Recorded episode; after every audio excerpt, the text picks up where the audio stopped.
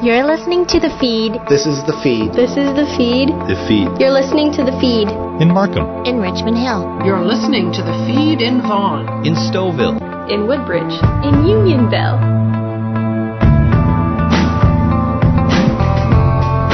This is the feed on 1059 The Region. I'm Ann Romer with York Region's only news magazine show dedicated to the issues, events, and stories that matter to all of us who live and work here. It is a numbers game these days how people surveyed feel about COVID-19, Canada's handling of the pandemic, restrictions in place for safety's sake, the economic fallout from the virus, but no other aspect of COVID-19 has garnered such huge numbers responding to the question question, is it safe to go back to school? John Wright, Executive Vice President, Public Opinion North America for Maru Blue, joining us to tell us results from his company's latest polls about the uncertainty surrounding returning to the classroom. John, thanks for being with us. Well, great to be with you. This is a hot and heavy topic, and a lot of people have a lot of opinions. Let's begin with you asking the question Will you be sending your child back to school, to a classroom? What was the response? We have four and ten parents across the province who say that they're going to send uh, their kids somewhere in the house. Uh, so you got six and ten going back to a physical classroom. The rest of them are going to stay at home. And the reasons for that depend on whether you're an elementary school parent or you're a secondary school parent. Uh, if you're an elementary school parent, um, a lot of sending them to school has to do with getting them there to be with their friends, getting them there so that they are taught in a school and not online. I mean, you and I know that elementary school kids, it's hard enough to keep them focused on a television screen for anything more than half an hour. To teach them online is almost impossible. So those are the reasons why they want them to go to school. And the older ones, a lot of people feel that they're mature enough to handle the, the whole situation of wearing masks and physical distancing and all of that sort of stuff. So, but if you look at those people who really don't want to take their kids to school and you remove the issue about not being able to learn online, everything else Everything else is around health and safety. The concern about bringing COVID home um, and infecting not only the child but also everybody else in the family. Um, there's, there's nothing more overarching in when we ask parents to list all of those things. The top three or four are all about health and safety. So that's basically the lay of the land. John, something that stood out for me: a majority of Ontarian parents polled do not believe that the Ford government back to school plan is the best in the entire country, as the premier is claiming. In fact fact, 70% of parents say that regardless of who speaks about these issues nowadays, they do not know who or what to trust. Yeah, and, you know, the, the, the Premier said that a lot. Um, you know, many press conferences where he said we've got the best plan in the country. Well, I don't know how I, as a parent, would know whether it is or not. The fact is, half of people in the province basically say, okay, I'll buy into that. But just take a look around what's happened in the last weekend. I mean, whether it's in Israel or in Italy or in England or in Chapel Hill in the United States at a university, we have outbreaks. We have people who, you know, are using medical science, epidemiologists, uh, as, as many factors as you can get, you know, on a page to try and make things safe, and they're still having outbreaks. The fact of the matter is we don't know until we get there whether we've done the right thing. And so there's a lot of apprehension about whether or not what is being done right now before we ease into that situation of going back to the classroom is actually the right thing to do. So no wonder people are concerned and confused. We have an education minister, we have health authorities, we have local health authorities, we have school boards, we have teachers unions, we have uh, parents, uh, parent groups. Everybody's trying to be on a page, but for some reason we're not on the same page at all when it comes to this issue. Interesting when it comes to making the provincial rules for the reopening of schools, Ontario parents would rather see the Minister of Health, not the Minister of Education, in charge. What do you make of that? I think it speaks to a couple of things. One is it was a bit of a cheeky question that I posed. I mean, you do have the Minister of Education, but well, what I was curious to see was whether or not it would align with people's concerns about health care, and that's exactly what we got. We had, you know, overwhelming numbers of people, you know, have children who are basically saying, look, I don't want to have an education minister running the, the board on this. And the reason is because it's not really about education. It's not about, you know, when he stands up, he says, you know, it's the most important thing is getting kids um, an education. That's not what parents want. Parents want the education, but they want it done in a health, pragmatic, safe way. You know, the, the premier responded to the poll actually by saying, look, you know, Minister Elliott uh, is in the room when these decisions are being made, along with uh, Dr. Williams. The fact, though, is that what we get to see is the minister in charge of education, who has had a history with unions across the province that, you know, wasn't really that great. In fact, didn't really solve the last problem until about a month into the, the actual uh, COVID pandemic. So I, I think it speaks to the issue that people see this as primarily as a health issue and then secondly as an education issue and they, they need assurance that all hands on deck are looking through this lens as being about health and not curriculum or things like that. How are parents feeling about the teacher's role in all of this and their reaction to, you know, the, the mini crisis or maybe it's a major crisis mm-hmm. that we're facing right now, this fear of the unknown as people and students and parents and teachers prepare to go back to school? The survey showed that parents are empathetic, that when teachers say, look, I have an immune compromised circumstance or a, legitimate medical reason for not being in there, regardless of whether the Employment Standards Act is going to come in and do something. I mean, the fact of the matter is that if you legitimately can't go, then maybe there's another role for you, and that's okay. And secondly, if you're voicing concerns about the health and safety of kids, that's good. But if you're going to simply take a stand and you are going to become more obstructionist, and that isn't the word we use in the poll, but that's just my opinion. The, reality then is that people are totally offside with that. They're saying, look, we have grocery workers, we have a whole series of frontline workers, and you should be considered a frontline worker as well, who are going to go into a situation who have to really suck it up like other people have and become more adapting to what needs to be a flexible future as opposed to what used to exist. I mean, and and the reality is that most people know right now that March the 10th was the day before the New World existed. And if you want to go back and act the way it was before March the 10th, it's not going to survive in this environment. So I think the message was clear to teachers. Let's all work together. It's a symptom of not being, you know, in the same room you know, under the same tent on the same page, but the message is very clear. We're empathetic, but let's get something done here. Let's pull together. And there is a great deal of confusion. Every day something new comes out, a change or a, a denial of a plan. Let's, uh, for instance, the Toronto District School Board's uh, plan recently was, uh, the kibosh was put on it, so they have been back putting together changes to the plan and, and they're hoping it will be accepted. Let's talk about parents in Ontario and their response to the news earlier this week that the government is suggesting that a staggered start might be a good thing and leaving it up to the school boards. 66%, two thirds of parents across the province believe this should happen. Um, you know, they're totally in support of starting out with some kids in September going into the schools, not all of them, but then, you know, easing into it if it has to be into October, putting more kids there. There's going to be a core of people, let's be clear, about 25% of parents who will not send their children under any circumstances. And it's primarily driven by, um, by health concerns. Those, for those parents that are sending their kids, it's not about they need them out of the house because they need to work. Only one in ten of that group sending kids are, are using that as an excuse. The issue here is that across even Toronto or Markham or Unionville or any place, you are going to have different elements of geography where COVID has had different sparks that you're going to have to be very careful about maybe taking those schools and saying, let's ease into it over here, whereas downtown we haven't had any breakouts at all. We'll be more aggressive there. I mean, this is going to have to take a lot of, I, hate to say epidemiological kind of approach to things, but you're going to have to involve people who watch very carefully what the medical conditions have been in each area and what the response could be. So, you know, if the government is saying put it in local hands and make sure that's good for you, then it's up to parents to make sure they're communicating directly with the trustees to make sure that those pieces are being put in place. But it makes a lot of sense. Pra- being pragmatic is what parents want.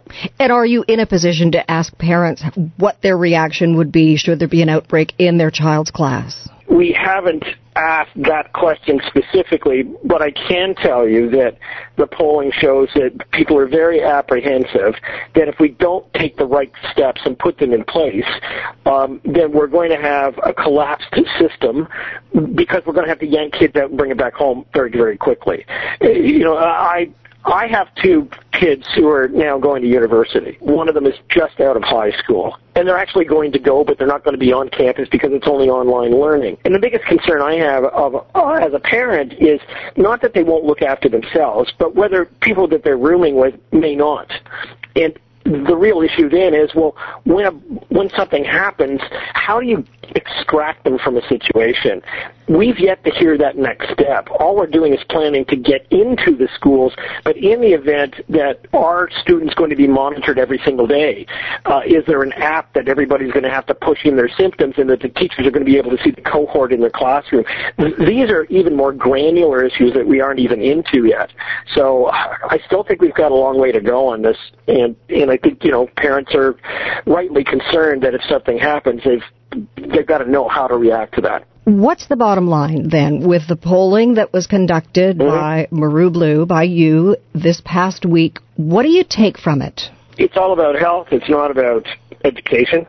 Number two is that people are sending their kids to school. Most of it has to do with the fact that your child will not be able to do online learning, and so there's an expectation that health will be the primary reason for looking after and making adjustments. Number three is there's got to be great flexibility, great pragmatism, and that parents are up for that. This is not about fighting battles over past wars with unions or governments or anything else. This is about how do you craft a local strategy to put it in place so that everybody can both get into the schools and then if something happens, get out of them um, carefully. And I think the last thing and there are other jurisdictions that are going through this right now. Um, everybody is connected by the web and by television, and we will know lots of examples. We need to learn from those other jurisdictions as well. When something goes wrong in another place, we need to be able to look at it and say, how can we make our situation better? And I don't think there's that much of a clearinghouse of thought going through this, but I think parents are rightly going to be very alerted to those sort of things and bring them to the table and to see whether or not you know learnings can be implemented. So pragmatism is the word um, more than anything else. The power of the public opinion poll is the government paying attention. Governments will say that they know what to do with polls, and we hear that all the time from them, but they're doing polling themselves. And I think, you know, I've been doing this, as you know, um, for 35 years, and you know, doing a credible piece of insight is important. This is a scientific piece of research. It's not just a poll. We went out after everybody scrambling around looking to see how many people are going to send their kids to school, and this is about as legitimate as anything could get, and so we have some answers to it. What it does do for governments, though, is help them understand the environment within which they're not only operating, but the environment where they get permission to do things, because they won't ask some of the questions that we have in this poll. So what this is, what this is actually saying is, governments, you have permission. You have permission to stagger the starts to make it more health conscious, to understand our motivations and where we're coming from.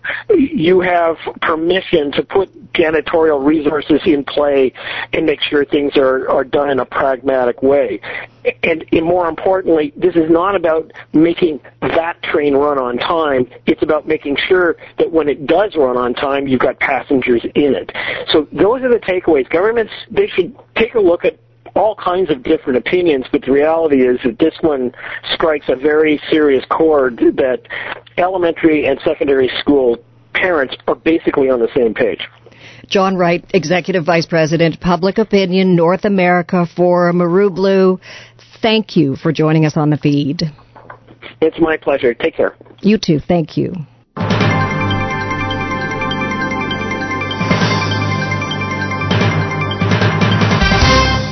Well, there is a great deal of anxiety surrounding back to school for many students, parents, and teachers. Here with some suggestions on how to mentally prepare for the return to class is Michael Tibollo, MPP for Vaughan Woodbridge, also Associate Minister of Mental Health and Addictions.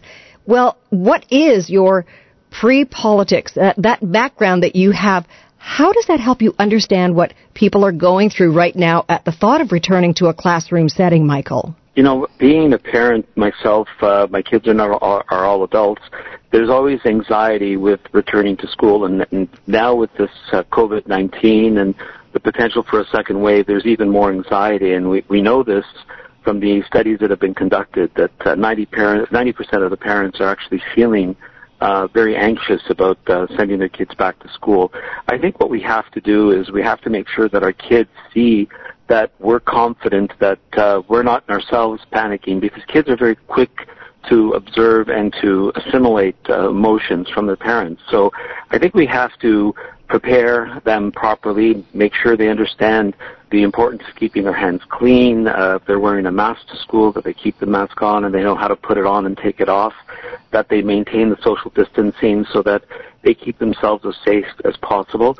We also have to make sure as parents that, you know, we, we monitor them and that we make sure that they do have a fever or a cough or uh, any kind of a symptom that, that would indicate that there could be something that we've quickly mobilized to see what exactly it is, whether it's just a, a flu, allergies, or, or something more serious, and take the proper precautions. I mean, if all parents are responsible that way, and uh, they themselves are confident that the system is going to catch the uh, as quickly as possible any sign of a of an outbreak or of uh, COVID, that uh, we'll act accordingly and we'll we'll gain control of the extent to which other people may be impacted. Well, everything you've said makes sense, but let's talk about the mind and the mindset through this. Your background, Michael, in mental health and psychology might help put you in a position to help all of us understand how really difficult this is.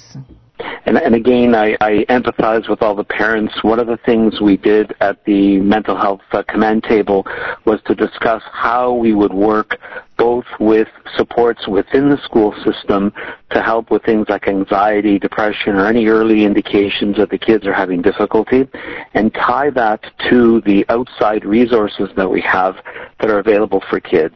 Um, we have, you know, the kids helpline for the kids to call in. We have supports for the parents. There is a website that can be used as well for the parents to understand better the resources that are available to both the kids. There's work that's being done with the teachers to ensure sure that they're able to identify early signs of uh, issues relating to mental health. I mean, it, it's going to be hard. You know, imagine the kids have not seen their friends for an extended period of time. They've not been in an environment with a formal kind of structure to it because they've been at home and they've, they've had latitude to think to do things that they perhaps will not be able to do at school. So it's going to take some time to build the routines again and to get the kids accustomed to you know getting up at a certain time, doing their homework, maintaining the important distances that we want to try to maintain within the schools. But I want to assure the parents that we are working diligently to make sure that the supports are there for them because it's not just about what's one of the things we brought up at the command table, it's not just about the anxiety that the kids will feel going to school, but the anxiety that the parents are feeling, especially the moms who are finding themselves in a very different world now where perhaps they're not returning to work, that they're, uh, have, they put their careers on hold. I mean, there's a whole other level of mental health issues that we need to help the parents address as well as they change their lifestyles now to accommodate the things that we see happening as a result of COVID. And then there are the teachers. You know, they have their own lives and their families at home. Their kids may be going to one school that they, as a teacher, might be going to another school. There would be maybe not as overt as we might see in young people, but the teachers might also be feeling anxious and confused. And how do we help them come to, to grips with this so that it doesn't sort of leak into the psyche of a young person? And that is a, an excellent point. The teachers are frontline workers. In this case, they are going to be having carriage of our children, and they're going to have to have the training and the supports that they need for their own mental health. When COVID began, we uh, invested as a government in uh, ICBT, the Internet-Based Cognitive Behavioral Therapy. Uh, it's available to all the frontline workers. It is completely available and completely free for teachers. There are supports that the teachers are getting so that they can learn more about signs for themselves when they feel the stress and the anxiety as well of uh, being outside. Because again, for the teachers, it's a, a kind of a double whammy. They've got to be concerned about themselves in a in a classroom setting with you know other people's children, and then they've got to have in the back of their minds their kids uh, in classes somewhere else and hoping that things are being looked after as efficiently as they are in the in, in that teacher's uh, classroom. So we're we're trying to give the teachers all the tools they need. We're trying to ensure that they have all the supports they need mentally and physically to be able to do their jobs. And of course, you know, we, we, we talk about our plan and how our plan evolves every day. We're going to have to see how things work out in the first few weeks and we're going to have to pivot to ensure that we have the appropriate supports when and where they're needed. Um, we're very cognizant. I watch the numbers very carefully when it comes to issues of suicide, when it comes to issues of uh, overdoses, addictions, and also the calls that are coming into our helplines, whether it be for the kids or whether it be the adults. Uh, we're monitoring those very carefully to see how the numbers are working, and we will work to ensure that if we have to expand services and supports, we're going to do everything to make sure we do. I mean, I, I, you know, I say it all the time, and I firmly believe it. You cannot have health without mental health.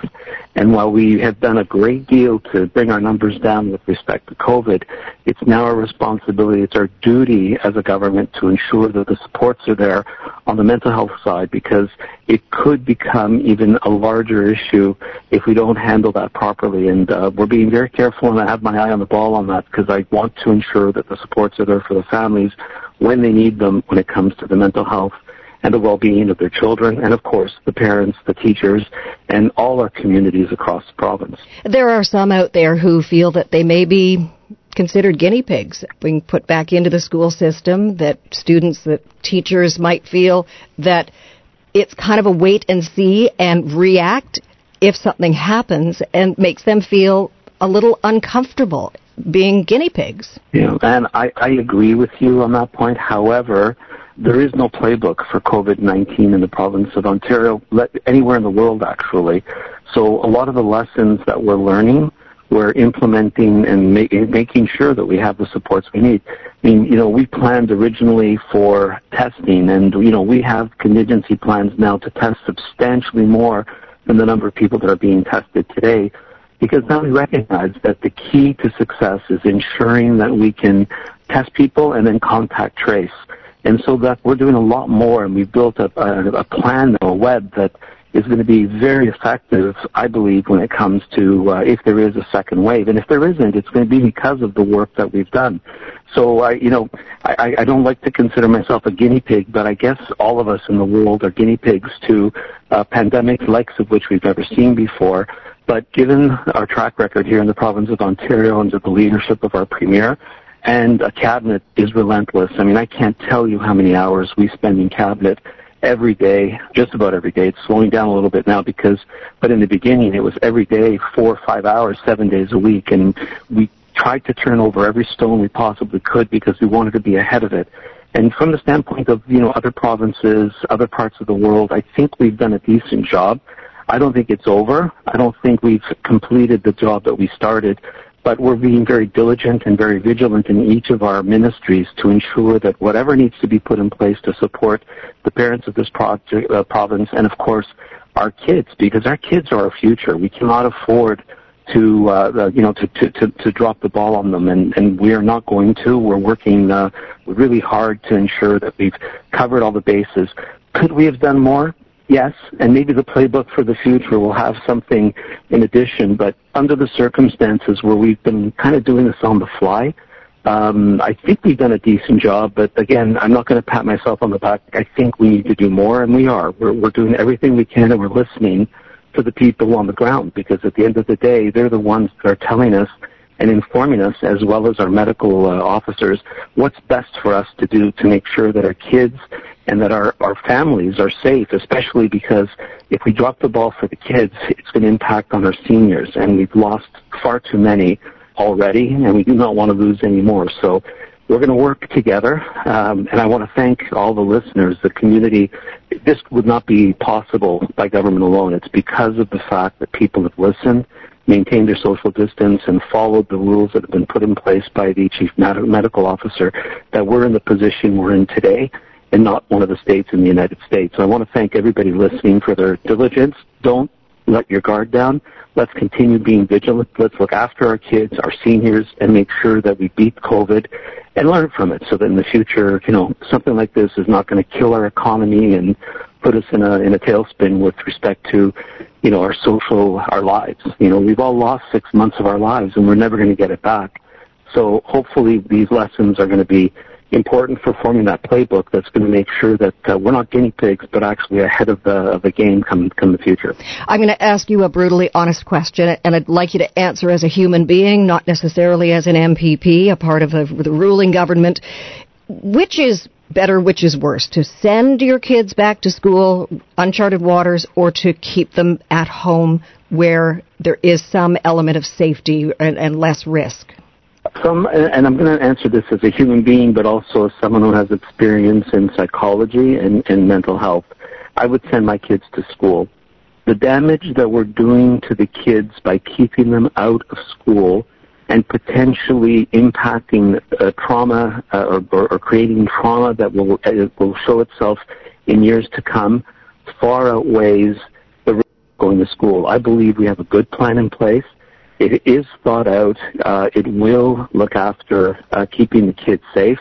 But the benefit of having the kids in a classroom interacting with other kids from the standpoint of their mental development and ensuring that they have the cognitive uh, faculties developing for appropriately for their age far outweighs the risk of COVID, especially with the measures we put in place to keep them safe and the fact that we're going to be very vigilant and test and ensure that the kids stay safe. And if there is a possibility of something happening, how to isolate, uh, trace, and make sure that we minimize any risk to, uh, to the families, to the to the children, and to the seniors, to their grandparents and their parents.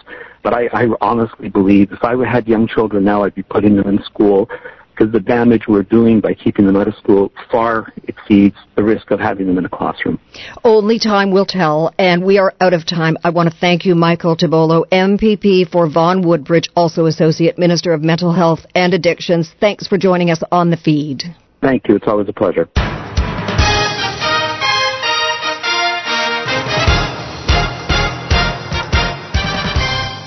With information constantly changing and with the school year start dates now in flux, parents along with their children may be confused, even anxious about whether to return to school or not.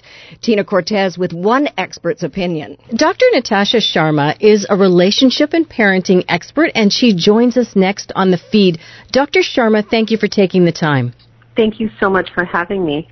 Now, we're many months into this pandemic. In general terms, what have your clients and patients been experiencing and sharing with you? You know, as it relates to the pandemic, I haven't seen, in my particular experience, clients who are experiencing uh, significantly elevated distress that is directly related to the pandemic. Most of them are coming in, have returned to the pre-existing or uh, other types of problems or life issues or you know emotional uh, goals that they have that really the, the pandemic has now just become a context for rather than something specifically direct and directly related to it. Um, but that being said, I I know from uh, just speaking with them, and I also know from the research and the data that we have collected that there nevertheless has been an overall decline in people's sense of their own mental and emotional well-being across the country. So that is something that we are all experiencing to varying degrees. Now, back to school under usual circumstances is often the time of year when we experience excitement, anxiety. What about mm-hmm. now under this new normal? Well, I think this is definitely. I mean, it's it's the kind of thing where people are following the news, back to following the news almost every hour and certainly every day because there's so much happening in terms of um, our country and, and the back to school plans and and people are very I don't know if anxious is the term but frustrated, um, concerned. They they may be feeling anxious and worried because there's there's so much that we we just don't know. We still don't have a lot of the information uh, with regards to how the new school year is going to look, uh, and yet parents are being asked to make a pretty big decision, uh, and it could be, you know, unlike the last interview I gave on this, which was just a week or so ago. Things have changed even since then. And now parents are being asked to make a decision that they will have to stick with for quite some time in the school year. So this, of course, is quite daunting. When you couple the fact uh, that with the fact that I don't think parents actually expected the the schools to open, um, especially in Ontario, and then when they did, uh, were quite surprised, and it was uh, you know on them to make that decision. Uh, that of course can add to that stress because it's a really big one in what we're uh, facing. And how do we manage that stress and anxiety as parents? You know, we often ask ourselves, is this the right decision? Am I doing the right thing? There are so many unknowns, as you suggested, where COVID-19 is concerned. How do we determine then the best path for our own children and families? I think we have to look at a number of factors. One, what the uh, what is happening in the community level from a scientific perspective. The people who are experts in tracking and understanding and modeling the coronavirus have made decisions on our uh, for us, and, and with you know that have presented us with the choice to either go back to school or to stay home, and. Um, you know, one of the good things for us here in Canada is we've had pretty good public trust in our government and their ability to handle this thus far.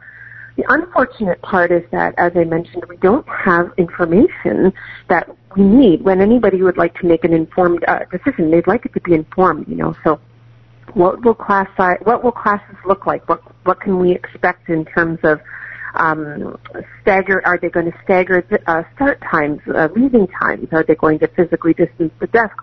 The guidelines have been very minimal, and on top of that um, staff have received them at the same time as parents. So this has really uh, been, in my opinion, um, an unfortunate misfire, and it's contributed to a lot of that sense of not knowing and uncertainty. So, you know, yeah, parents have to look at their own individual circumstances to make a, a, a decision. There's really no right or wrong decision, I think, in this case. Um, we do know that community spread is at an all-time low here in Ontario. We are doing well with the community spread.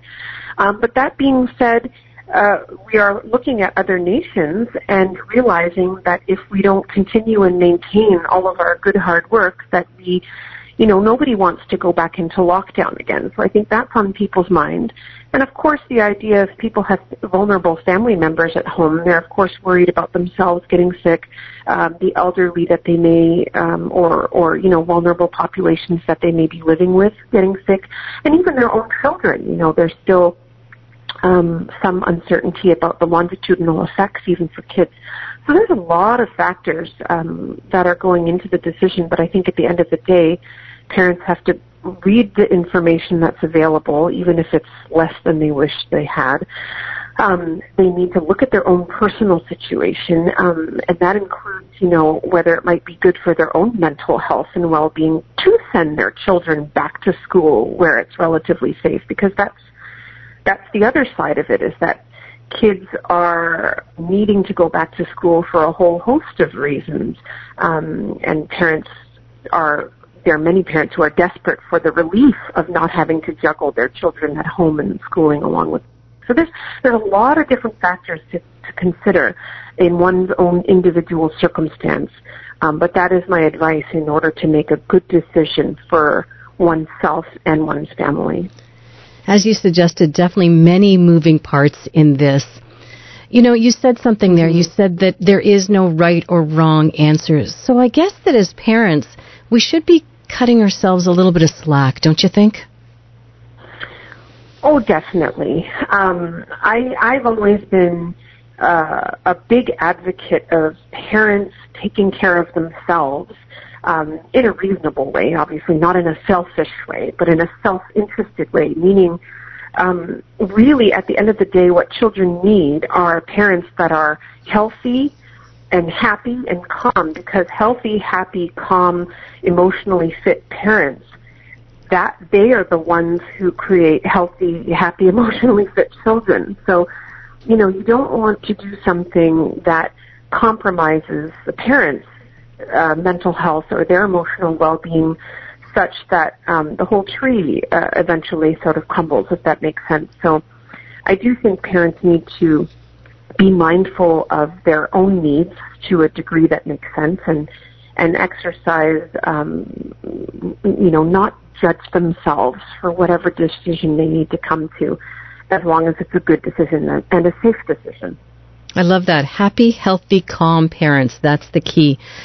what about in terms of our own children? How do we recognize those signs that maybe they are feeling uneasy or anxious about heading back to school in whatever that mm-hmm. means, whether it's in class or remote learning? I think most kids of about age six and up, seven and up, will be able to sh- tell you directly. You know, I we I, I have kids. I have a seven-year-old and a four-year-old. My four-year-old is meant to start jun- jun- uh, junior kindergarten, and and um, the little ones may less, you know, be able to communicate, uh, but they are also a little unaware of anything else. So there's a bit of a double side there for the youngest ones. But older ones can certainly tell you. I encourage parents to ask their children how they feel about going back to school and this time they're all aware of it you know from even the little ones are aware but uh, six and seven and up can really process their feelings about it too. Um, so I would have that conversation with them and um, if you have decided and help help allow them to actually be part of that decision even if you are making the final call and you know help them prepare for as much as you know uh, it's my understanding that in a couple of weeks teachers will get access, or less actually, teachers will have access to the classrooms, and at that point there might be an opportunity to start connecting with teachers uh, shortly and um, actually being able to understand, okay, what can we expect for uh, grade two this year, let's say for my son? How can we prepare, and what can we expect the junior kindergarten um, you know, to look like and how can we best prepare with the information? You know, like these are some steps and things that people can do if they're sending their kids back to school um, in order to offset the unexpected as much as possible. If you have a child at home that maybe isn't telling you how they're feeling, should we monitor, you know, changes in behavior, eating habits, even sleep patterns perhaps? Yeah, those are typically the telltale signs that something could be wrong even if someone isn't directly saying that something's wrong, especially for young people who uh, do tend to manifest or, or present their um, emotional concerns or if they're feeling stressed or, or sad or worried or scared, they're more likely to look uh, or feel sick or say that they feel they're, they're more likely to pre- present those feelings as physical symptoms and the term for that is called somatization, and that is more common in kids than it is in adults.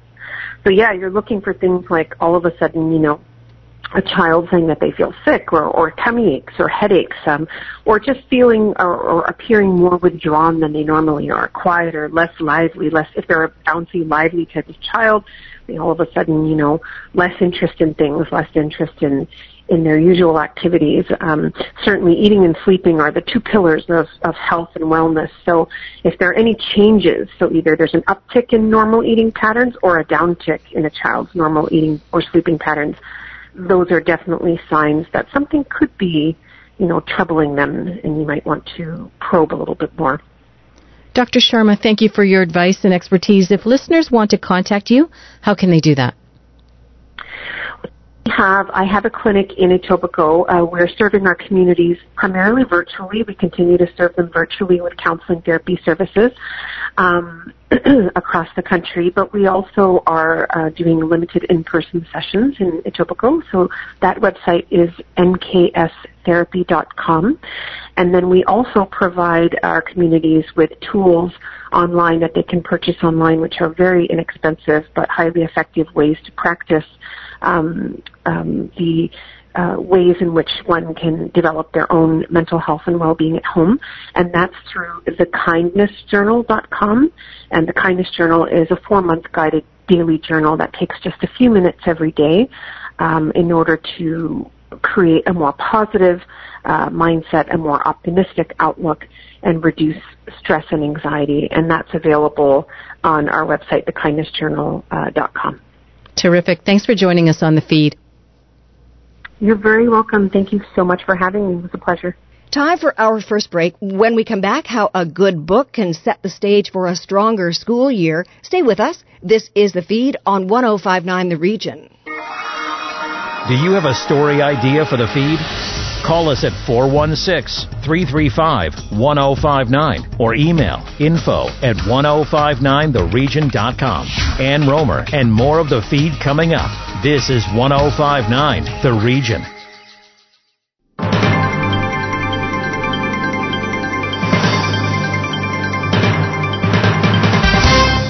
Welcome back. I'm Ann Romer. This is the feed on 1059 The Region. So the first day of school may still be an unknown, but there's plenty of summer left to get in a good read and perhaps lay the groundwork for solid grades. Afua Ba turns the page on this story. Just a few weeks left until kids are back in class in September, and joining me today to give some parents a couple of literacy tips to help better position their kids so that they are ready to absorb the new material when they're back in class. Professor Karen Krasny, she is the professor of language and literacy in York University's Faculty of Education. Karen, thank you so much for joining me today. Delighted to speak with you. Likewise. Uh, okay, so first off, we've been hearing about, uh, you know, the summer slide, the COVID slide, and these two terms being used interchangeably. Summer slide is basically after kids get out of school in June, um, they sort of get a lull and they don't really go get back into their books until September, so it might be difficult for them to get back into that learning rhythm. The COVID slide is pretty much the same thing, except they've been out of class since March break, pretty much. Why is this sort of summer slide in particular more harmful to kids this year? Well, I'm, I'm probably less concerned about the summer slide than I am at the prospect of sporadic schooling, um, especially for those children who require specialized support or are without ready online access. And and I have to say, given my experience as a teacher for years, um, especially for those who may be in environments where their personal safety might be at risk. Um, I think that in terms of the summer slide, I've always found that in a lot of ways, um, summer is a great time.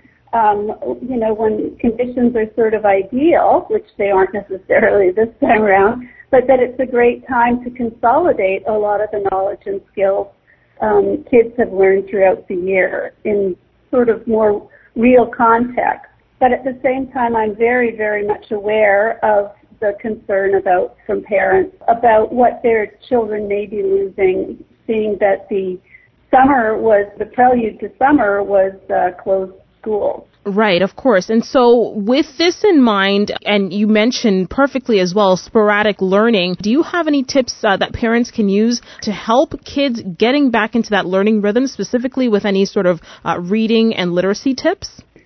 So um, uh, we talk about obviously um, we've talked a lot about how uh, it's important to provide children of all ages with a wide, wide range of books and online and print resources um, in order to create a culture of literacy at home. And this is ongoing. So this would be regardless of, you know, we hope that, that we can create this kind of culture of literacy in the house um, I think that uh, it's important, especially in families where English may not be the language spoken at home, that, that families tell stories and read to children if they can um, in their home languages as well, so that um, and that they talk about what they have read. Um, as much as they talk about what they might have been viewing on television or if they've watched a show together. And uh, we can always help foster comprehension uh, of, of text uh, through questions uh, as basic as the who, what, where, when, why, and how. Um, with smaller children, we tend to focus a lot on straight kinds of um, recall questions. Um, you know, who was the main character in the book? And uh, uh, I always start with what was the book about? Um, more critical comprehension questions encourage kids to talk about what they've read uh, or what they have uh, viewed on television or their films and talk about uh, what are the text-to-text connections they can make. Um, these often come out naturally where, where families are used to talking about books and films, um, but also not just text-to-text, but text-to-self questions um, about uh, how is that relevant, how is the story relevant in their own lives? How can they make connections to the world? So we talk about text to world connections. Um, and these are critical times in, in, in which we can um, start to foster uh, those kinds of skills with our children and um, and teens in terms of uh, what do they think is going on right now. There is the pandemic going on. Um, kids have ideas and they will have questions. And I find that both, uh, you know, even watching the news together and sitting down and finding time to talk. Um, it's, uh, it's, you know, the dinner table conversation, if that's possible. Uh, those kinds of things all help with, with literacy. In terms of smaller children, we want to build their success and their confidence as readers. In uh, just in a a little media release that I did recently, I talked about the importance of kids learning about the alphabet um, and letter recognition.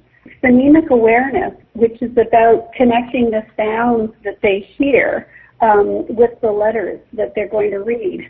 The word recognition. We want also children, if they have opportunities, storytelling is a very important skill uh, in terms of building comprehension and sequencing. Uh, it, sequencing is also an important math skill. Uh, all children and youth need to see the purpose for literacy. Okay, so then with those tips in mind, knowing that they can be implemented while they're at home, but also given the fact that they've been at home for so long and maybe are getting used to the home lifestyle, do you think then that kids are ready to go back to school? Well, uh, if you're asking to make a general statement, again, there are so many different uh, children are likely to experience um, the effect of the school closures and cancellations of activities differently, uh, depending on a number of factors. And, and a lot of that has to do with access to resources. Um, I am painfully aware of, of families who um, despite their best efforts, have a hard time, uh, uh, you know, if they are essential workers and out there, um, and if there are little familial support, uh, you know, in terms of extended family that can help, th- that might have problems. And how many kids, you know, will have difficulty sometimes uh, you know, understanding how to maintain space and learn in a very different kind of a setting. I think one thing we can build in our kids as best we can is resiliency. And I have marveled at how many children can learn under some of the most difficult of circumstances. It's having an opportunity to uh, to build some sense of security with them, a, a sense of safety. Uh, and I do know that uh, there's going to be a healthy fear of what's going on, and, and there's nothing wrong with that. Um, and that helps them guide some of the, their decisions, the kids' decisions as they, they move back to school. I think that's a great point that you mentioned there, resiliency. And sometimes kids under pressure are able to you know, really persevere under difficult circumstances. Of course, this is a, an extreme circumstance that they're going to be having to learn to adapt to, but we hope, of course, that at the end of the day, their safety is what matters first, um, and that they are essentially kept safe throughout the school year. But still, all the same, lots of great literacy tips that you have provided today. Uh, Professor of Language and Literacy in York University's Faculty of Education, Karen Krasny, thank you so much for joining me today. Thank you. Take care. When we come back inside Blue Door, where they give hope a home. This is the feed on 1059 The Region. Stay with us. Follow us on Twitter at 1059 The Region. Ann Romer and more of the feed after the break. This is 1059 The Region.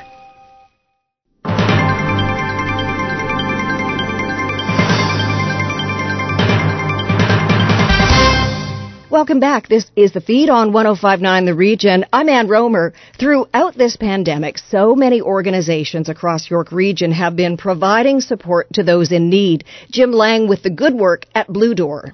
Many things have been affected by COVID 19 and the pandemic, and not the least of which are some people in the community in the region who are going above and beyond the call of duty to do work for people in need. To talk more about what they're doing at Blue Door, thrilled to be speaking to their CEO, Michael Braithwaite. Michael, how are you? I'm uh, very fortunate to be well, Jim. How are you doing? Yeah, knock on wood, same. Uh, and that's a, that's an important thing. Uh, you know, I'm usually this time of year. I know the radio station. We are so busy with community events and charity events, for whether it's golf or walks or whatever, and none of that's happening. How how has Blue Door been during the pandemic? You know what? I mean, for unfortunately, it's an unfortunate thing for our region's most vulnerable. Uh, that kind of time doesn't stop. I mean, their day to day are just trying to survive, trying to find housing, trying to find supports, uh, both medical and employment. So really for us, other than taking the proper precautions, working with our partners in public health, uh, it's been busier than ever. I, I could see that. Now, have you seen an increase in a certain segment of the population over other during this time? You know what? Not not really. So what we what I've seen is, is us all coming together and, and working uh, even better than we did before as a region as partners. But I say that because in talking with our friends at Yellow Brick House, uh, there's been a surge, unfortunately, in domestic abuse with people not, you know, people having to isolate. Uh, that number went up. For us, it's been a little different because at times we've had to change service a little bit because people have had to isolate in place. So normally when you'd be uh, trying to get people rapidly rehoused at times, uh, you wanted to stay put or you didn't want new people coming in without testing. It's just been a new, like everyone, a new normal, something different to work through. Uh, for youth, we've seen our youth numbers trail off a little bit, and I think it's because youth uh, with isolation, well, no one really likes to isolate uh, for youth, especially if they have challenges around addictions and mental health issues, uh, even more so. So they'd rather uh, not come into an emergency housing system right? That would have them isolate for 14 days if they had to. So that's been a, a real learning for us. Hmm, interesting. Speaking of Michael Braithwaite, the CEO of Blue Door, you can get more details at bluedoor.ca. One of their new initiatives that's pretty exciting recently, you get details of their website, is something they're doing with the LGBTQ2S community in their housing program. How did that all come about, Michael? Well, Jim, for years now, what's something that's really made crazy for you is we've known that for LGBTQ uh, to us youth that there's a different kind of service and they need different kinds of supports and they need, a, most importantly, a place to feel safe. And although Blue Door, 360 Kids, Salvation Army, and many others are doing incredible work to support these youth, they don't have specific housing that can support them where they truly feel safe. And that was supported by uh, a study by Seneca College last year, and most recently by a more in-depth study of CAMH by Dr. Alex Abramovich, which showed, hey, we need a place to feel safe. We need a place where staff will understand our uh, specific medical needs, uh, employment needs, and, and you know, that type of thing. So that's what we've done. And I, to me, it's always been simple. Hey, why are we not doing this? Why, have we not done this? For kids right now, if you want that housing, you have to go to Toronto. I mean, there's nothing north of Toronto, Barrie, Simcoe, York. Um, so we, through uh, funding through the Odette Foundation, being able to put this supportive housing program together. Now, right now, we are searching for a home, uh, three, four bedroom home that we hope to get in September to operate this program and offer not only affordable housing, but supportive, specific supportive housing for uh, three to four LGBTQ2S youth you know, we like to think that in 2020 that everyone's quote unquote woke and aware of the issues, but obviously what you just relayed, Michael, speaks volumes that there's still a lot of work to. There's that paradigm shift that there is these residences for these members of the community who need specific needs. Yeah, yeah, I mean, you see it. We do it for, for seniors. We do it for youth. We do it uh, for women escaping violence um, survivors. You know, but we also, for LGBTQ, TSU, during the pandemic, we've seen a surge in violence as well because home for many of these youth is not a safe place, and unfortunately, they've been forced to stay there or return, and it's not a good thing. So this program couldn't come at a more opportune time. The data supports it. We have the dollars to do it. Uh, to me, it's a no-brainer, and I think it's a start of a much bigger program. We want to start this house, house grow and, and add uh, further homes and further services. And I think the youth will help direct that too as they come in and say, hey, you know, you're missing this, or we could have this. And we have all sorts of uh, amazing partners. I mean, we're not doing it on our own as usual. Uh, we're working with others to do that. And, you know, we've got CMHA, CAYR, and uh, helping us out. Um, just an overwhelming wave of support from the community, which is so endearing to see. What is the construction social enterprise Construct all about, Michael? Oh, I'm so glad you asked. It's so exciting. Uh, our program is called Construct uh, Social Enterprise, and really the whole idea behind it for, for years we've been trying to get people uh, employed so they can actually afford the housing, that rental market housing that's out there, right? And sometimes we get them into jobs and they're saying, hey, you know, to, there's no purpose to this job. I don't like it, and it's paying me not it's not paying me enough. That should secure housing. So this construct program fills a bunch of needs. We work with LiUNA, our local 183 at their new training center in Major Mac, and what we do is we run a training program where LiUNA helps train them, and then we actually we actually become uh, Blue Door. The construct program is a fully operational contractor where we do residential and business construction. So any jobs where it's cleaning up a construction site, building a new home, adding an addition, you know, we'll get there. We're not there yet, but they actually get hands-on learning. So by the time that at the end of the eight weeks, they actually can go on to apprenticeships where they're making from start 21 to 28 dollars an hour. And coincidentally, Jim, that's how much it costs to rent a one-bedroom uh, apartment in the GTA, right? So it's real money, and they can walk away and say, hey, I did that. Like that's mine. I, I was a part of that building. I, I I actually put that together. You know, so it's it's a really cool program. We're doing a bunch of cohorts throughout the year. Our first one's on September 14th, and I will make a pitch. Uh, and, and sorry for the rambles, but hey, if you're gonna if you need some work done, whether it's small, it's a cleanup job, a really small job, it's painting, or a real estate um, agent who needs some staging and needs some work done, let us know. We're, we have, we're guaranteeing quality and guaranteeing great competitive pricing, but at the same time, you're putting people to work and in good, solid jobs where they actually can break that uh, poverty barrier. And let me tell you something from a personal anecdote. The timing in this couldn't be better, Michael. My wife and I in our house, we needed a new roof, and trying to get a contractor is impossible. And they said because of COVID, no one's traveling, and they can't keep up with the demand for that kind of thing. Small jobs, a roof repair, maybe fixing a door. They're, they, so if they these young people get the skill, they will have the work.